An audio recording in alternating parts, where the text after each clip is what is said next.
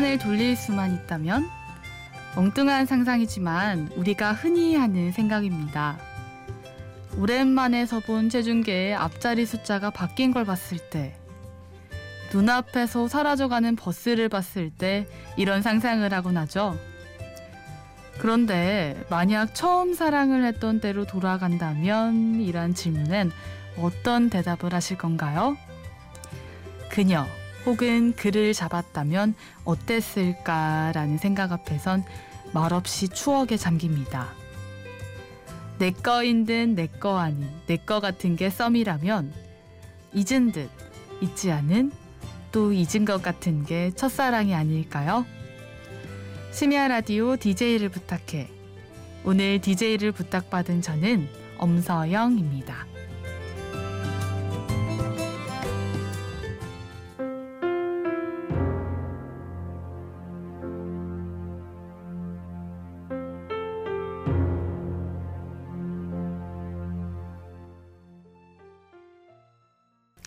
변진섭의 그대 내게 다시 들으셨습니다.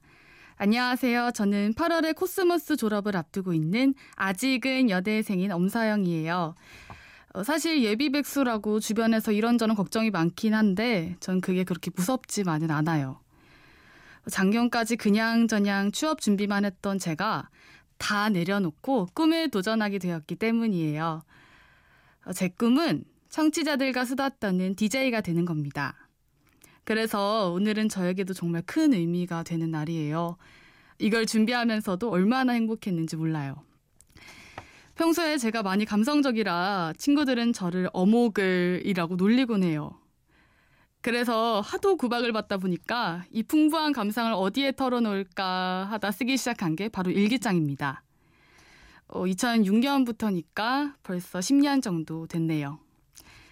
저는 오늘 제 일기장에서 가장 많은 부분을 차지하는 또 누구에게나 있는 첫사랑 이야기를 해보려고 해요. 살짝 간지러운 이야기지만 새벽 3시. 아침이 오기 전에 꺼내보기 딱 좋은 이야기 아닌가요? 그럼 노래 듣고 제 이야기 시작해 볼게요. 싸이와 박정현의 어땠을까? 내가 그때 너 내가 그때 너 잡았더라면 잡았더라면 너와 나 지금보다 행복했을까? 박정은이 피처링한 싸이의 어땠을까였습니다. 가사를 보면 정말 첫사랑 추억하기 딱 좋은 노래인 것 같아요. 어, 노래를 듣다가 마지막에 널 안아줬다면 너와 나 지금까지 행복했을까? 라는 가사가 귀에 꽂혀서 제 스스로에게 질문했습니다. 과연 그때 그 사람을 잡았더라면 지금까지 행복했을까? 아니면 지금도 사랑하고 있진 않았을까? 하고요. 글쎄요. 하지만 그 이후에도 첫사랑은 여전히 서툴고 또 여전히 부족했기 때문에 분명히 헤어졌을 거라 생각해요. 아마 그때 헤어지지 않았더라면 지금처럼 첫사랑이 아름답게 많은 기억되지 않았을 것 같기도 하고요. 혹시 그 시절 우리가 좋아했던 소녀라는 대만 영화 아시나요? 이 영화는 대만의 건축가 개론으로 불리는 영화인데요. 학창 시절 어, 사랑 앞에 너무도 순수했던 우리의 모습과 참 닮은 첫사랑을 그린 영화입니다. 재벌이 등장하지도 않고요. 그렇다고 얄미운 악녀도 없는데요. 그저 정말 평범해 보이는 주인공들의 사랑을 담아서인지 마음에 더 와닿더라고요. 사실 우리의 첫사랑은 그렇게 거창하지만은 않죠. 이 영화에서처럼 같이 숙제를 한다거나 또 준비물을 가져오지 않은 여자친구 대신 벌을 받는다거나. 근데 그런 소박한 게 더 기억에 남는 것 같아요. 그리고 제 첫사랑 역시 그랬습니다. 저는 첫사랑을 중학교 때 영어학원에서 만났어요. 어, 그때 제가 동네에서 좀 멀리 떨어져 있는 학원에 다니게 됐는데 집에서 멀다 보니까 당연히 아는 친구가 한 명도 없었죠. 그래서 첫날 쭈뼛쭈뼛 하다가 되게 인상 사나운 친구 옆에 앉게 된 거예요. 제가 늦어서 책을 어디 필지 우왕좌왕하고 있는데 그 친구가 갑자기 쓱 제 책에 손을 대더니 맞는 페이지를 찾아주더라고요. 그때 제가 고마워 이렇게 했는데 싱긋 웃는 그 친구의 웃음이 너무 예뻤어요. 어, 얼굴도 가물가물한데 그 웃음만큼은 그 웃음의 느낌만큼은 아직 기억이 납니다. 그 뒤로 전 무슨 용기가 생겼는지 너 어디 학교 다녀? 너 어디 살아? 이렇게 물어봤고 사나운 인상과 달리 굉장히 수줍게 대답해주는 그 친구의 모습이 전 좋았습니다.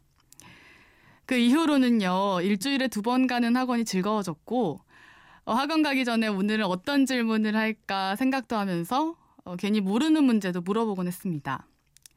그렇게 저의 적극적인 대시로 그때 표현으로 오늘부터 1일 하게 되었습니다. 어, 한 번은 명절이었는데요. 아빠 차를 타고 할머니 댁에 가면서 그 친구와 계속 문자를 하던 중에 제가 깜빡 잠이 들었나 봐요. 뭐 일어나 보니까 문자가 거의 열통은 와 있었는데 뭐 내용이 다 사고 난 거 아니지? 어, 너무 걱정된다 이런 거였어요. 전 그냥 태연하게 나 잠들었었어 라고 답장을 했더니 정말 쏜살같이 전화가 와서는 갑자기 답이 없어서 별별 생각을 다 했다면서 뭐 안 그래도 뉴스에 서울 가는 도로에 사고 났다고 해서 내가 얼마나 걱정을 했는 줄 아냐 등등 어, 그 마음이 느껴져서 전 정말 행복했습니다. 그때 아 사랑받는 게 이거구나라고 처음 느낀 것 같아요. 그래서 그 문자들을 연구 보관함에 넣어뒀던 기억도 나네요. 그럼 이쯤에서 그런 순수함이 느껴지는 달달한 노래 듣고 올게요. 스탠딩 에그의 무지개 그리고 G.O.D의 반대가 끌리는 이유. 음.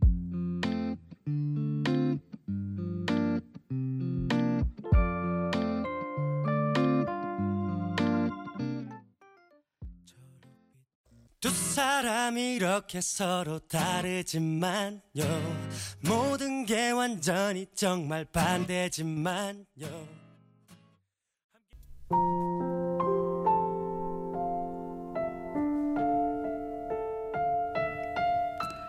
수정 낭작계 내 방은 이렇습니다.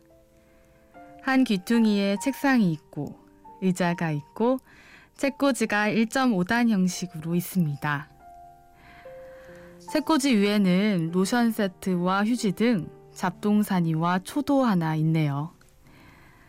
책상 위에는 북한강 어느 산장에서 봄날 아침에 거실 문 위에 앉아 밖을 보며 산장집 딸과 같이 찍은 사진이 있습니다. 이렇게 둘러보니 괜찮은 듯 싶네요. 내 방이니까. 꼬물꼬물한 네 글씨, 글쎄 어떻게 볼지 모르겠어요. 여기도 바람이 제법 불기 시작하네요. 밤에 비가 온다고 하는데 보일러 온도를 더 낮추고 자야겠습니다. 뼛속에 스미는 기운을 느껴보고 싶네요. 왠지. 토요일 날 건강한 멋을 지닌 채 볼 수 있기를. 1991년 4월 30일 무용 드림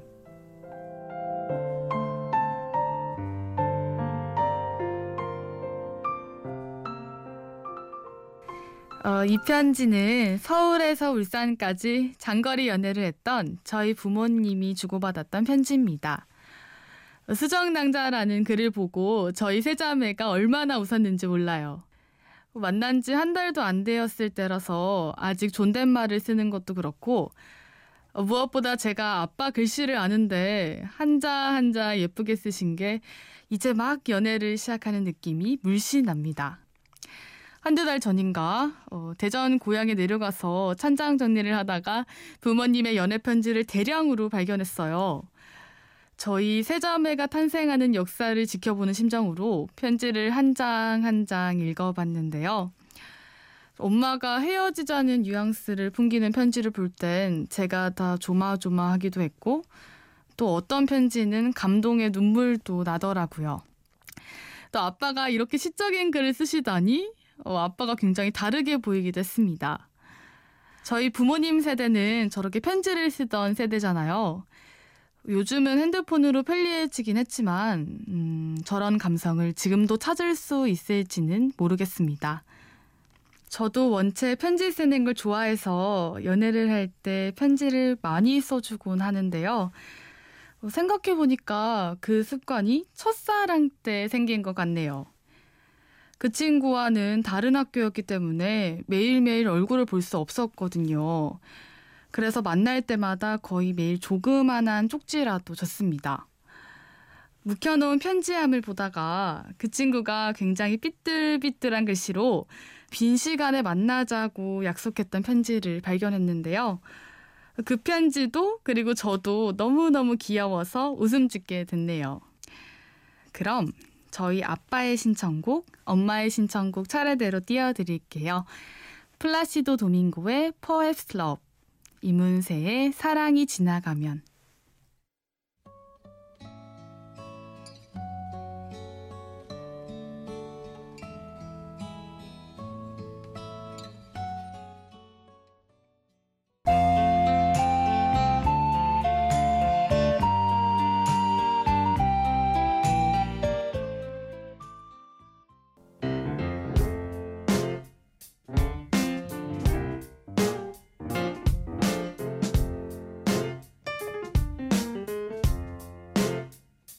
어느 날 문득 따뜻한 바람이 네가 보낸 걸까? 네 냄새가 나 참 향기롭다. 참 오랜만이다. 보고 싶다. DJ를 부탁해. 심야 라디오 DJ를 부탁해. 저는 오늘의 DJ 엄사영입니다. 저희 부모님의 연애 편지를 살짝 공개했는데요.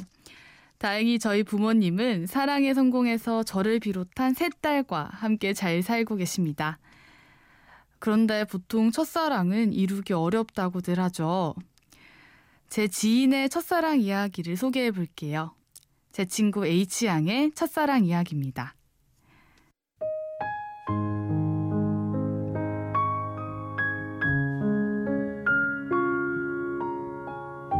제 첫사랑은 교환학생으로 홍콩에 갔을 때 만난 홍콩 친구 버니예요. 벌써 1년이나 됐네요. 그 사람을 처음 만난 건 종강 파티였어요. 종강 파티라고 다들 드레스와 턱시도를 차려 입었는데 어, 과대표로 축사를 하는 모습이 멋지더라고요. 한마디로 제 이상형이었습니다. 파티가 끝나고 전 용기를 내서 같이 사진 찍자고 했고 그 계기로 친해졌습니다. 물론 제 영어가 짧아서 영어로 대화하는 게 쉽지는 않았지만 느낌만큼은 통했어요. 나중에 제가 3살 많다는 것도 알았지만 그건 중요하지 않았죠. 당시 홍콩에는 한류 열풍이 한창이었어요. 그래서 그 친구는 서투르게나마 한국어를 했는데요.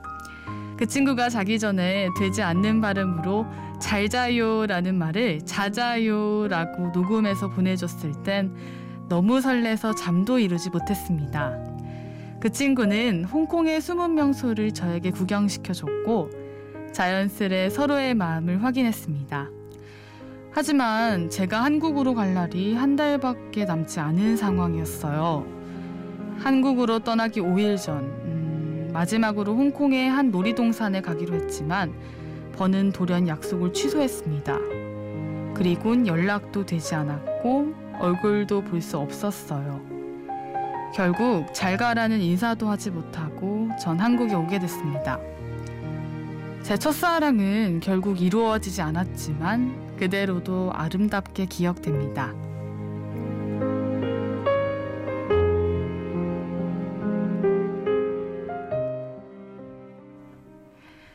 이 사연의 주인공은 저와 같이 교환학생을 갔던 친구예요.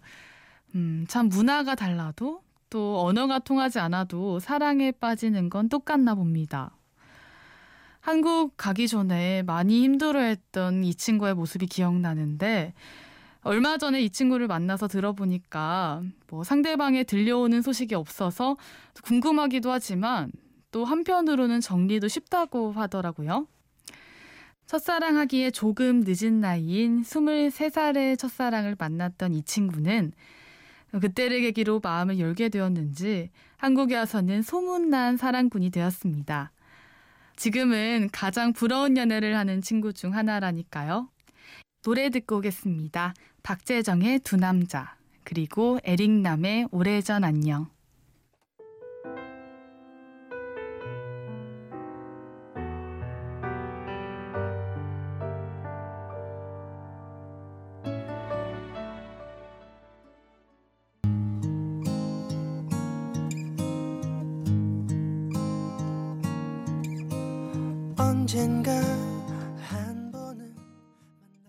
박재정의 두 남자 그리고 에릭남의 오래전 안녕 들으셨습니다. 다음 사연은 K양의 사연입니다.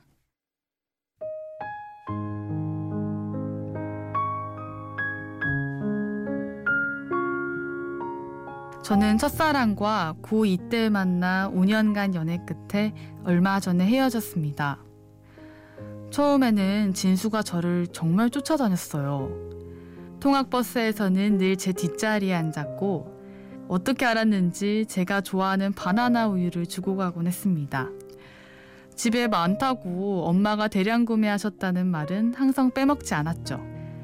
그러던 어느 날 둘이 마지막으로 버스에서 내리게 되었고 진수가 저를 집에 데려다 주면서 저희들은 5년간의 연애를 시작했습니다.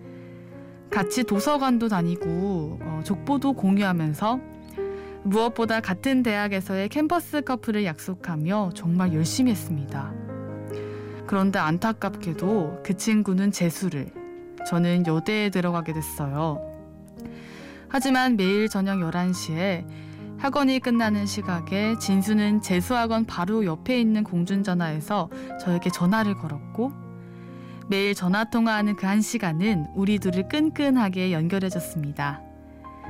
여대여서 학기 초에 친구들이 미팅을 하느라 바빴을 때도 전 주말마다 학원 앞으로 가서 진수와 그저 밥 한 끼 하는 게 행복이었어요.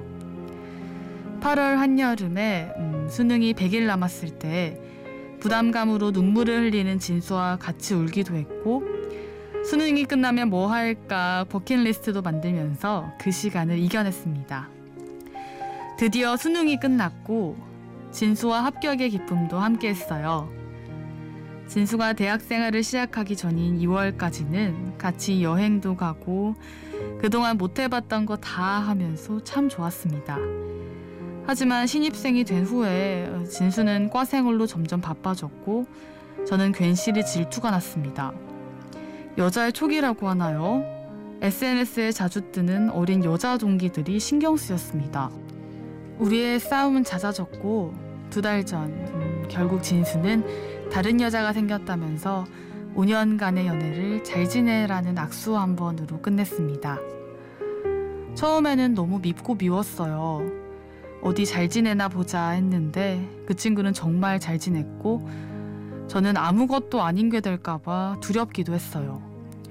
근데 지금은 사랑이라는 감정을 처음 알려준 그 친구에게 고마워요. 헤어짐이란 감정도 그 친구가 아니었으면 몰랐을 것 같아요. 사랑하고 헤어지고 또 그런 과정에서 정 많이 성장하고 배웠거든요. 앞으로도 공중전화를 보면 또 교복을 입고 데이트하는 학생들을 보면 생각이 날 거예요.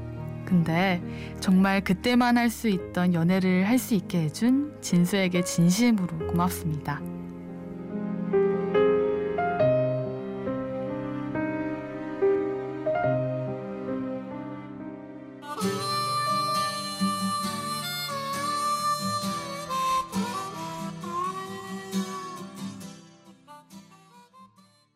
이상은의 언젠가는 들으셨습니다. 어, 이 친구 헤어진 지 얼마 안 돼서 아직은 힘들겠지만 그래도 잘 지내고 있습니다. 첫사랑 하면 수지. 또 수지 하면 건축가개론 떠올리시는 분들 아마 많을 거예요. 저도 한참 이 영화가 열풍일 때 보러 갔었는데요.